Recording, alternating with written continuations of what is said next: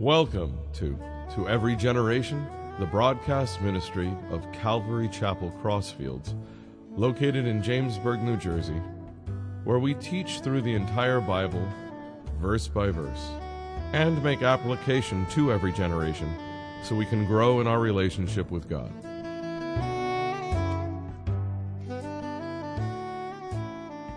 We're in the book of Nahum, chapter three, and we're going to, Lord willing, finish that tonight. It's a three-chapter book. It's a very interesting book that has a lot of correlation with our society today. What I'm going to do, I'm going to read for the New Living Translation, but if you could follow it in our New King James, and then I'll go verse by verse through the New King James. Nahum chapter three, verse one.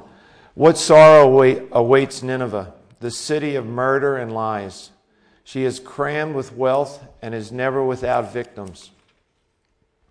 Hear the crack of whips, the rumble of wheels. Horses' hooves pound and chariots clatter wildly. See the flashing swords and glittering spears as the charioteers charge past. There are countless casualties, heaps of bodies, so many bodies that people stumble over them.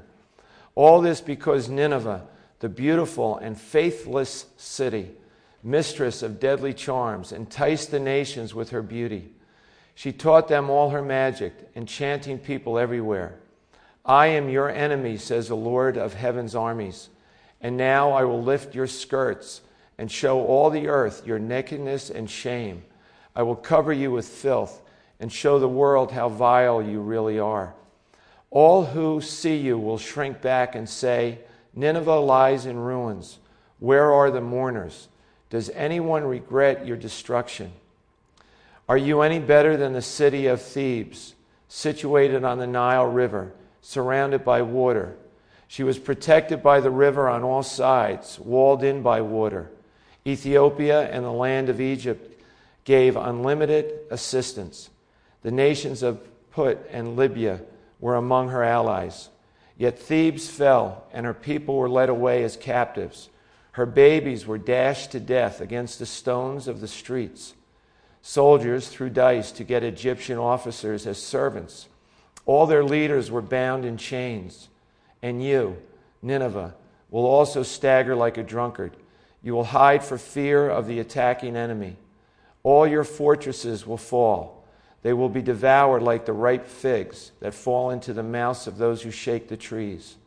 Your troops will be as weak and helpless as women. The gates of your land will be opened wide to the enemy and set on fire and burned. Get ready for the siege. Store up water. Strengthen the defenses. Go into the pits to trample clay and pack it into molds, making bricks to repair the walls.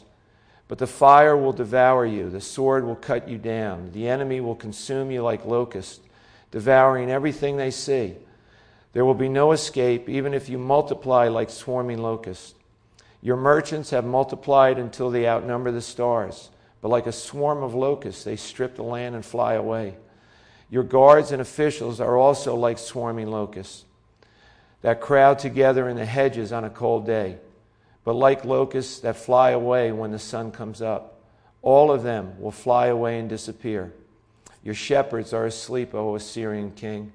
Your princes lie dead in the dust. Your people are scattered across the mountains, with no one to gather them together. There is no healing for your wound. Your injury is fatal. All who hear of your destruction will clap their hands for joy.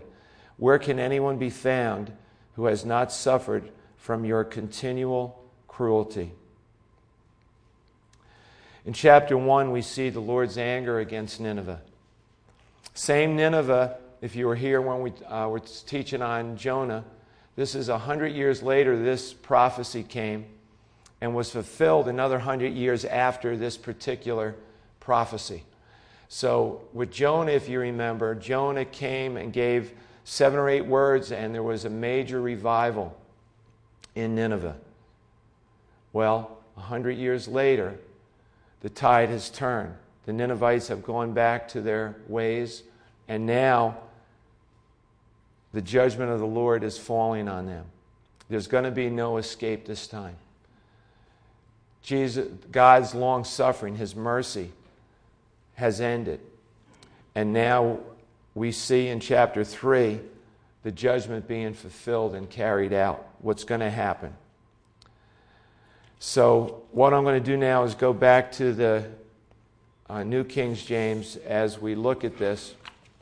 And again, whether you're here new or you've been coming here, remember there's always something that we're told in God's Word, that His Word is for us today. It's not just for a thousand years ago or hundreds of years ago when this was written. And in Hebrews it talks about we don't want God's Word to slip away. We want it to be as relevant today as it was when God spoke to the people in the past. So I pray right now that we have ears to hear and eyes to see and a heart to receive those things that God wants to show to us from chapter three of Nahum. Uh, verse one, woe to the bloody city. It is all full of lies and robbery.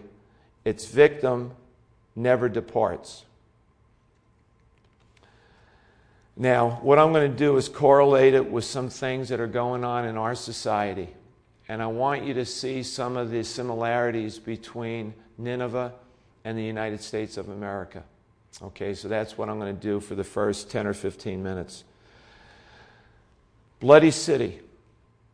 Today, in the United States of America, there's parts of aborted babies that are being used for medicinal reasons. Since abortion was made legal in nineteen seventy-three, nearly fifty-seven million preborn babies have been violently destroyed. And I just want to say this before I go any further. If you're here and you've had an abortion, or you're listening to this tape and you've had an abortion, understand that you're covered by the blood of Jesus Christ if you are a child of the King. So that is all in the past. God has washed that away. But that doesn't negate what has been happening in our country since nineteen seventy-three. Again, fifty-seven million preborn babies have been violently destroyed. They've been denied the most basic of all rights, the right to life. Our Declaration of Independence calls this an unalienable right. Every single day, a silent horror kills Americans.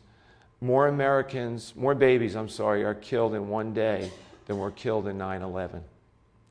That's just in the United States. Every single year, this silent horror kills about as many Americans as have been killed on the battlefields in all the wars in the U S history combined. Just to try to give you the, the tremendous amount of babies that have been killed. We have become a nation so with so little regard for human life that nobody even really talks that much about this issue anymore. But the truth is that it is the, at the very core of what is wrong with America. This particular author says, as I have written about previously, we have become a nation that is obsessed with population control, and we have been exporting this sick philosophy all over the globe.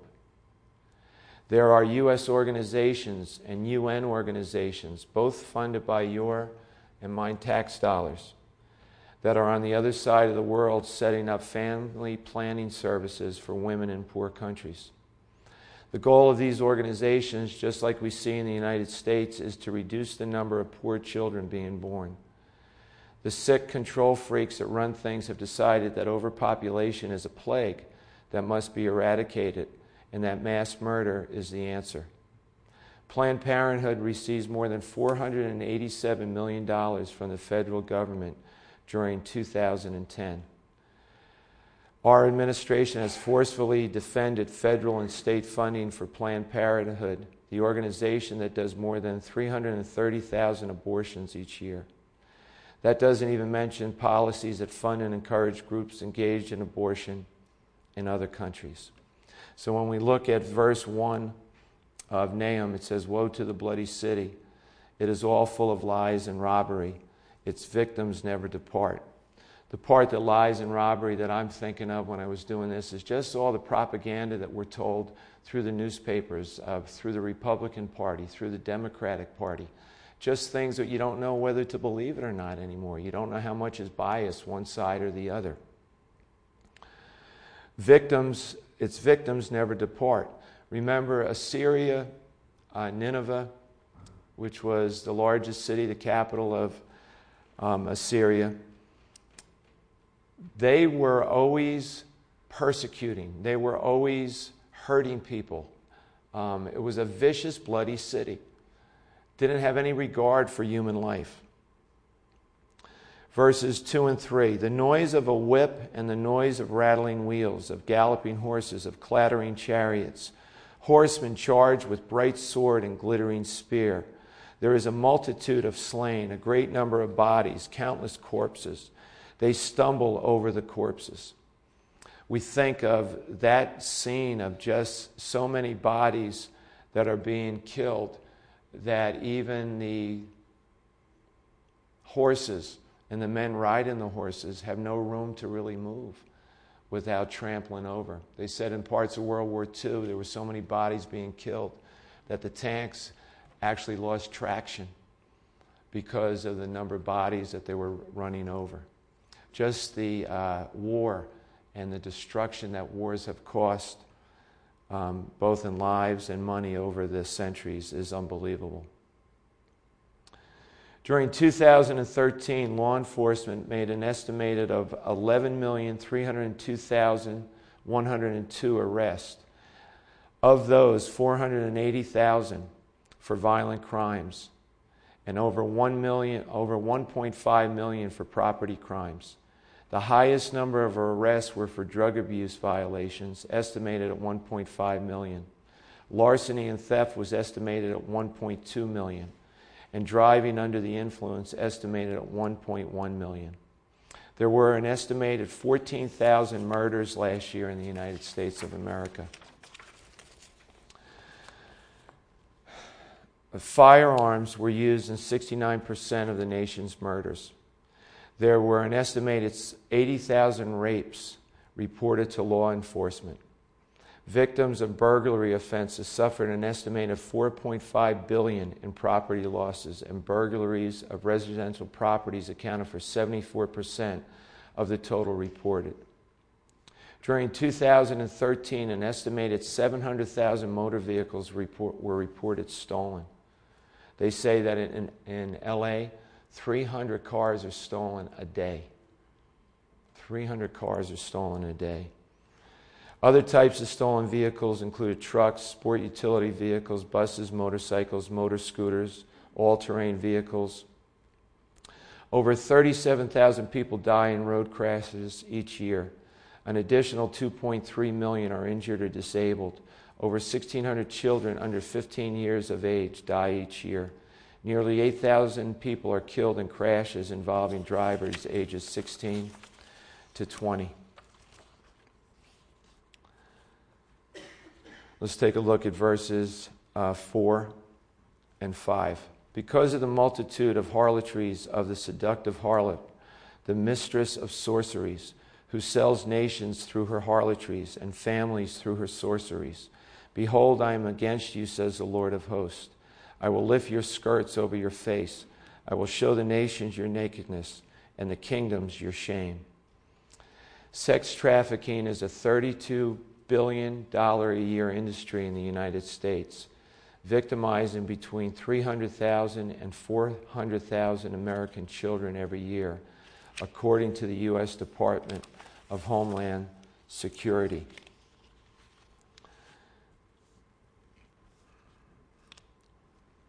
The amount of revenue produced by the sex trafficking industry annually is fifty-eight billion dollars.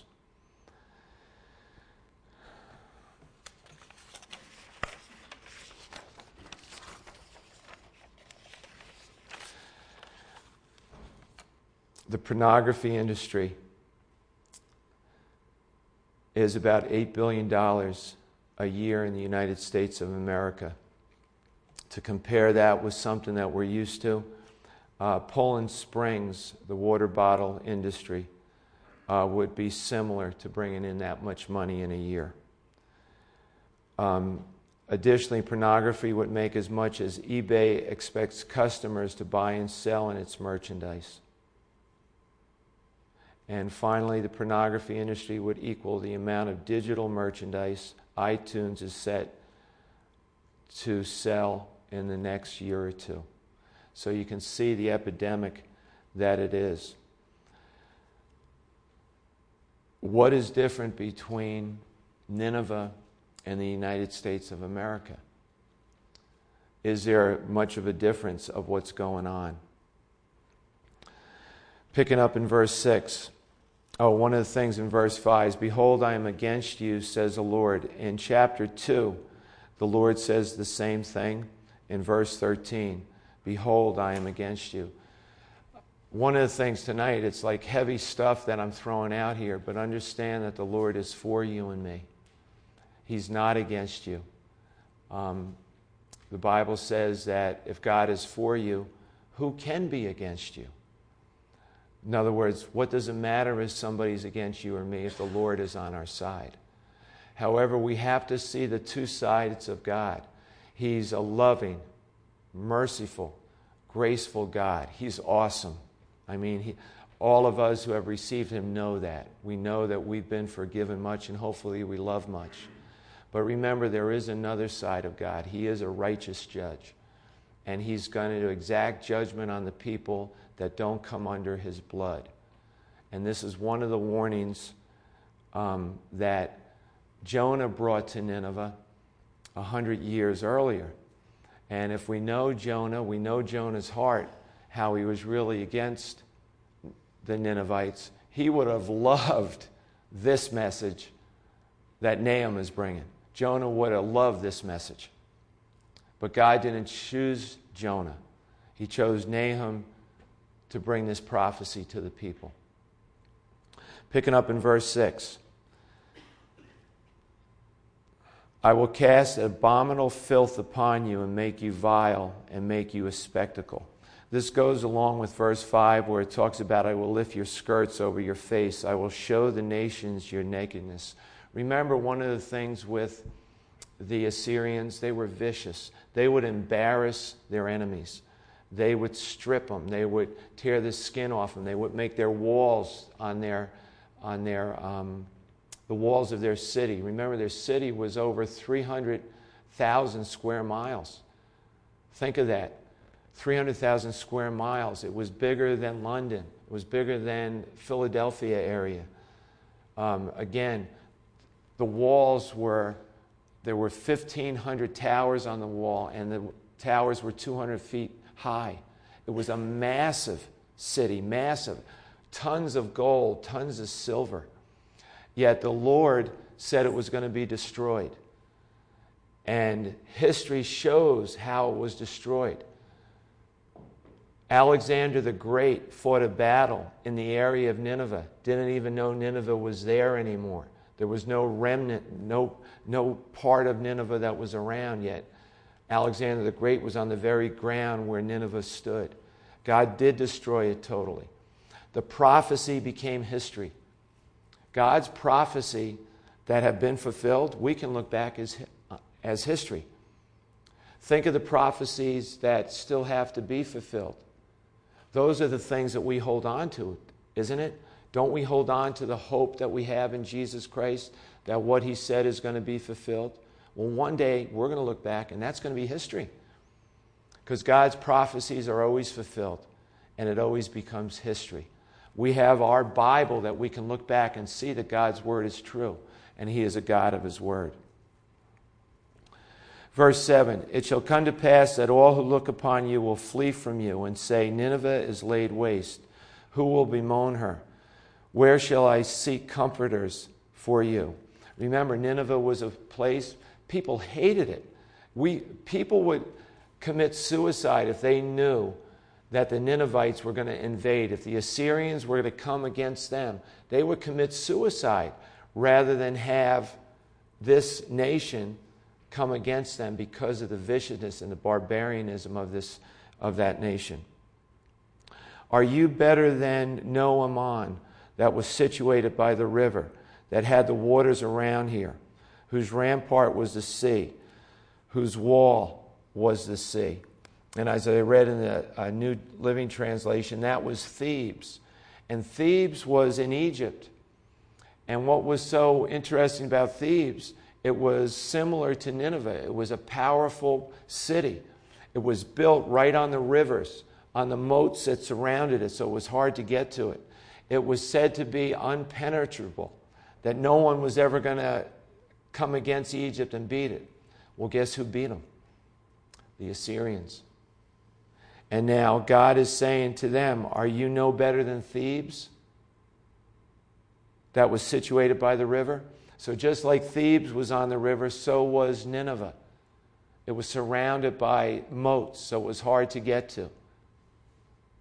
Yet, two and a half miles of the wall of Nineveh, because of the uprising of the water, because of floodwaters, knocked out two and a half miles of that huge wall. And that's the way the Babylonians came in and destroyed the Assyrians. That's how this particular book was fulfilled. So what we're reading now, one hundred years later, Babylonia came in and wiped out the Assyrians, and they became the new Assyria, the Babylonians. Verse nine, Ethiopia and Egypt were her strength, and it was boundless. Put and Lubim were your helpers. So these were other nations that they relied on, you know. And in verse ten it says, yet she was carried away, she went into captivity. Her young children also were dashed to pieces. The little kids were killed.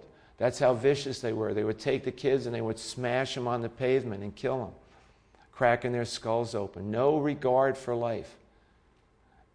Yet how about the United States of America?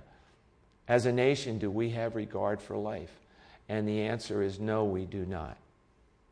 When you see sixty million babies that have been killed since nineteen seventy-three and over a million a year, the United States does not have any concern for the most innocent of lives. At the head of every street, they cast lots for her honorable men, and all her great men were bound in chains. So all these studs, all these soldiers, all these people that protected the city weren't anything.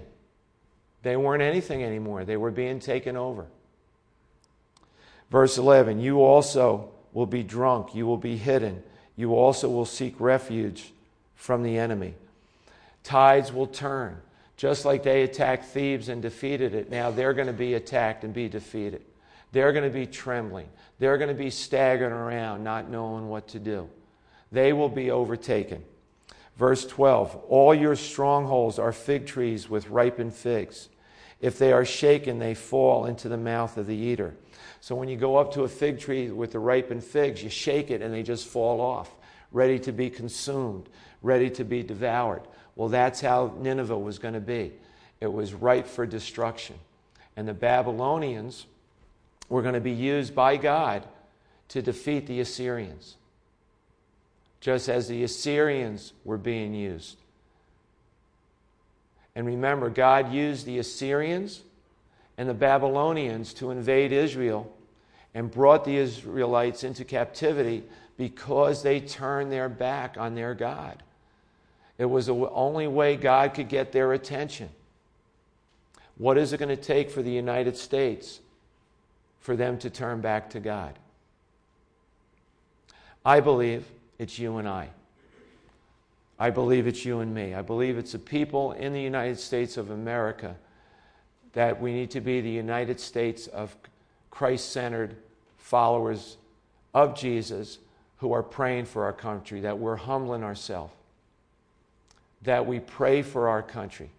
And God tells us in Chronicles that if we do humble ourselves and pray, God will hear from heaven and heal our land. But are we taking that serious? Maybe in this church we are. But what about all those other people that are calling themselves believers? Do they understand this? Or are they caught up in the idols that are out there? The technology, the sports, uh, their, their econ- the economy. Whatever it is, what is it that's distracting them from the main thing? And that's loving Jesus Christ and loving the people that God has put in your path. Verse thirteen, surely your people in your midst are women. The gates of your land are wide open for your enemies. Fire shall devour the bars of your gates. The men have been destroyed. The men who are supposed to be protectors of the homes of the city have been destroyed by the Babylonians. The women and the children are vulnerable now. In our country, because of pornography, because of adultery, men are no longer protectors as of this nation. They have allowed things to creep in. We as men need to return to our roots, which is Jesus Christ. We need to follow biblical values. We need to follow Jesus Christ so we can be the leaders God wants us to be. And again, it doesn't matter young or old, middle age. It has nothing to do with that at all.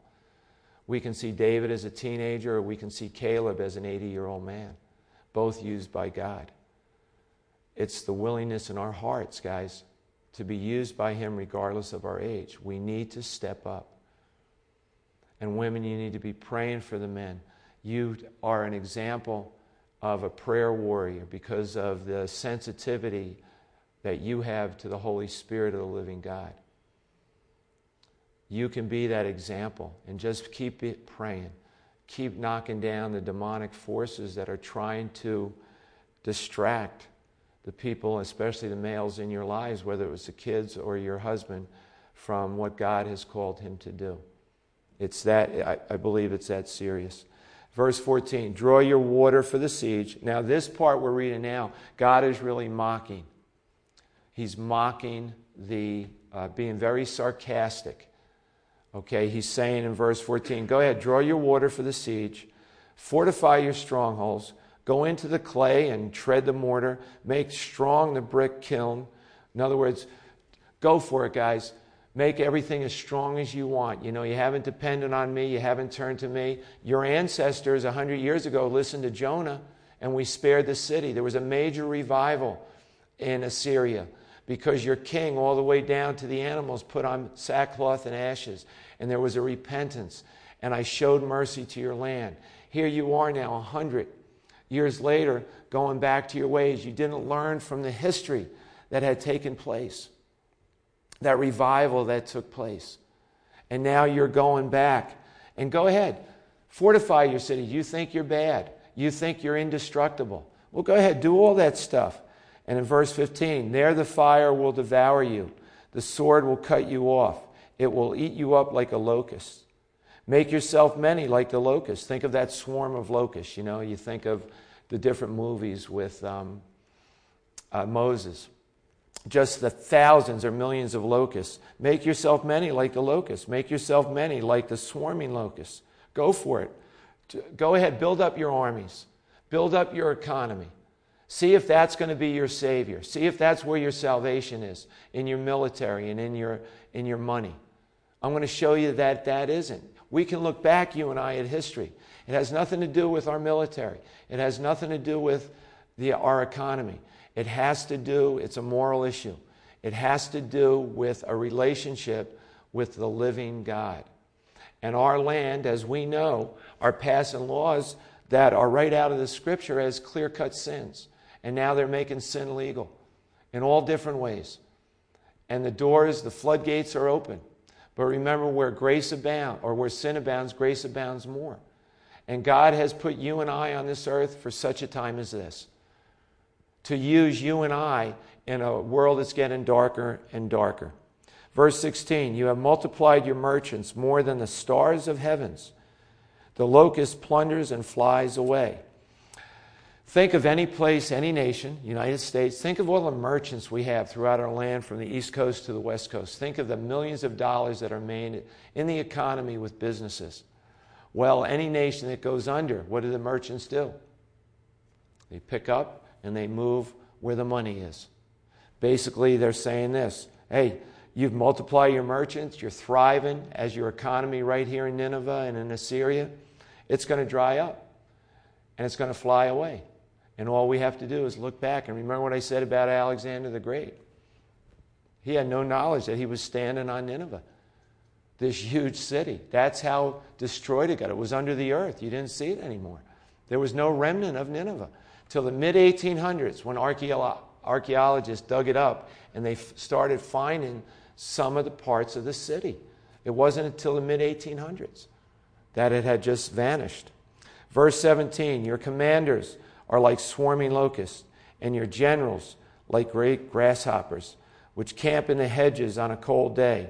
When the sun rises, they flee away, and the place where they are is not known.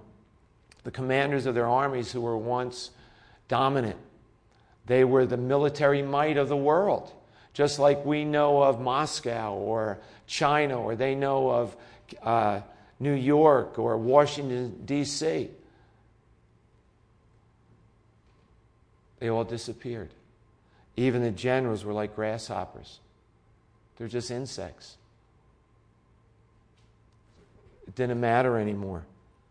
Notice what happened at the end. Where they went, nobody knows. They fled. They weren't around. They were killed or they just fled. Verse eighteen, your shepherds slumber, O king of Assyria. Your nobles rest in the dust. Your people are scattered on the mountains and no one gathers them. Everybody just fled. They're trying to get away from the destruction. Your injury has no healing. Your wound is severe. All who hear news of you will clap their hands over you, for upon whom, for upon whom has not your wickedness passed continually. If we knew today that ISIS was in one nation and that they were defeated, we would clap our hands. We would be cheering, saying, thank you, Lord, for destroying that terrible, terrible, terrible military terrorist group. That's what happened when they heard the destruction of Nineveh and Assyria. They were psyched. They were pumped up. The Bible tells you and I that judgment begins with the house of God. And I mentioned in Chronicles, if my people who are called by my name will humble themselves and seek my face, I will hear their prayers and heal their land. Tonight, when you go to sleep, and you might wake up a couple times during the night, don't think about going back to sleep. Just pray. Pray for your family. Pray for your kids. Pray for this nation. Pray for the president. Pray for the cabinet. Pray for the senators. Pray for the upcoming election. Pray for yourself. Just keep talking to Jesus in Psalms, in song, or just with your heart. Just pray to him.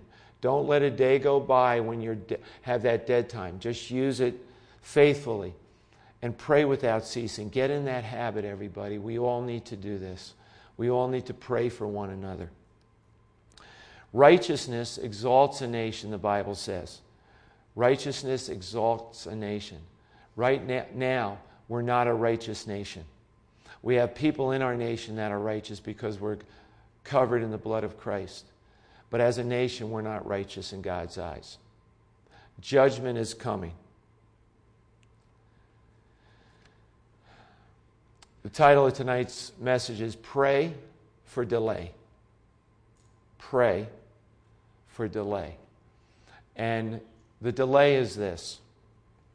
You have people in your life. I have people in my life that we know that have yet to make a commitment to Jesus Christ. If the world ended today, if Jesus came back right now, there are people that we know that wouldn't be counted in the number. You and I need to pray. I think of Abraham when he was confronted with, by Jesus before um, Jesus and his angels were going to Sodom and Gomorrah. And Abraham said, hey, if there's, he whittled his way down, remember? If there's five people that are righteous, will you spare Sodom and Gomorrah? And God said, yeah, I'll spare them.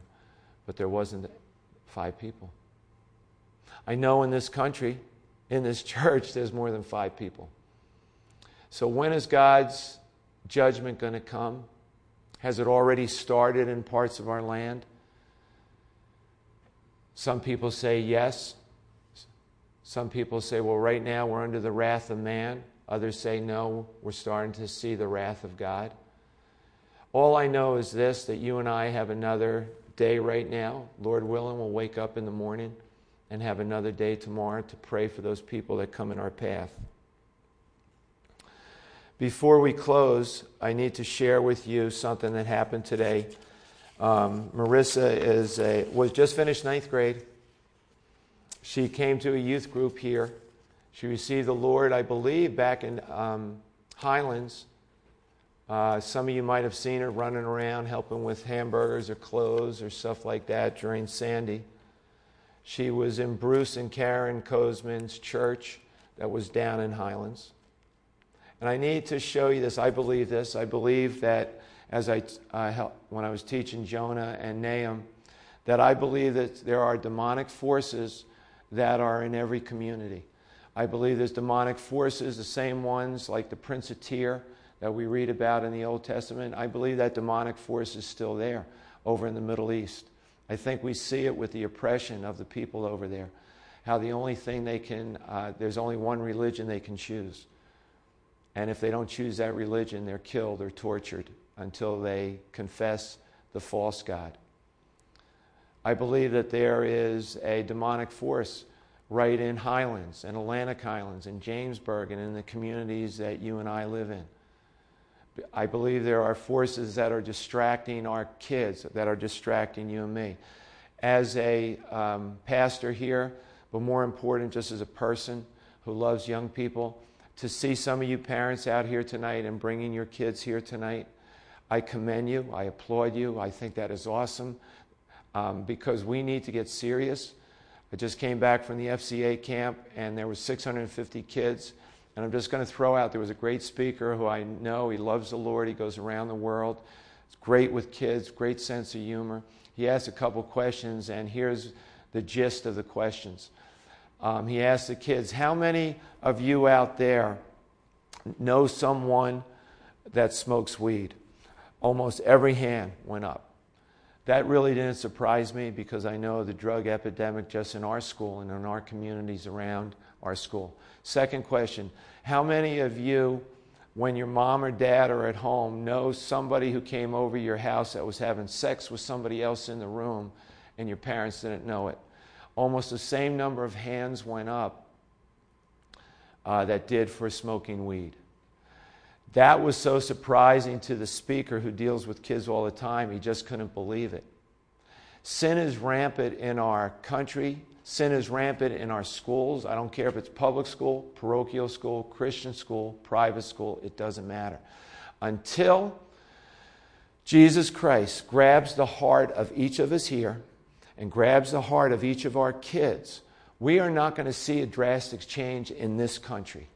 So when you expose your children to Bible-believing uh, events, whatever that is, understand that for three hundred sixty-five days, if we broke it down, maybe, maybe ten to twenty percent they're getting of Christ-centered things versus being bombarded by the world for the other percentage. Think about it. Just think about what I just said. If they're in an environment that they're not being exposed to godly principles, that means they're being exposed to ungodly principles. But the same thing goes to you and I in our workplace. We need that fresh manna every day, just like the Israelites had in Egypt. They had the bread from heaven. We have the bread of life right here. We need to partake of it. We need to eat of this. We need to meditate on it. It will change us from the inside out. We need to expose our kids. I need you. The pastors here need you. The elders need you to pray for the kids in this church. Right now it's summertime, okay? There was a nice turnout tonight of kids coming out for the midweek Bible service. And we're going to do this through the summer, and then we're going to evaluate it. But we need parental support. We do. I know you love your kids. That's, that's a no-brainer. But today, a couple hours ago, I went into Jersey Shore Hospital to see Marissa. And when you see a little girl, fifteen years old, all hooked up with tubes, and see her mom sitting there, it brings everything back to reality. We are here temporarily. There are things in your life and my life that distract us from the real issue. And the real issue is how deep and how inti- intimate are we with our Savior, Jesus Christ. We can never be too intimate. We can never know him enough. This, this Bible is like a black hole. We can never cover it all. There is never enough. We can read it one hundred times, and on the one hundred first time, it's going to be new stuff that God wants to reveal to us, because we're finite. He's infinite. We can't handle all this stuff at once. So if there's anything from tonight, there's two things. One, pray for your family, pray for your kids. Keep getting them plugged into the things that are available to them. It's so important. These kids go on to college, and many of them just turn their back on their faith and walk away. We need kids going into their college to turn their college upside down. We need each of us to continue to grow and have our heart ripped open and put back together again. We can't allow our thirty, forty, fifty, sixty, or seventy years to just say status quo. We want to take a new mountain for Jesus Christ tomorrow. We don't want to see somebody else do it. We want new people. We want everybody involved in the process of what Jesus Christ is calling each of us to do. And if you don't hear his call, say, Jesus, I need to hear your calling. I need you to put that fire and passion in my heart to do those things that you want me to do today, tomorrow. And go for it, and don't get distracted on all those other things. The second thing is this. God is a God of love. He is also a God of judgment. There is a judgment coming on this, on this earth. Remember Billy Graham, for you, those of you who remember Billy? He said this, if, you, if God doesn't judge the United States of America, he's going to have to apologize to Sodom and Gomorrah. This nation needs to be judged because it's turned its back on God. But maybe, maybe, because of you and I and the remnant of believers in the United States of America, if we humble ourselves before the living God and pray that God will turn the hearts of the people like he did in Jonah's time in Assyria, in Nineveh, and cause a revival of millions and millions of people before that utter, utter destruction comes, as it does here in Nahum. Let's pray.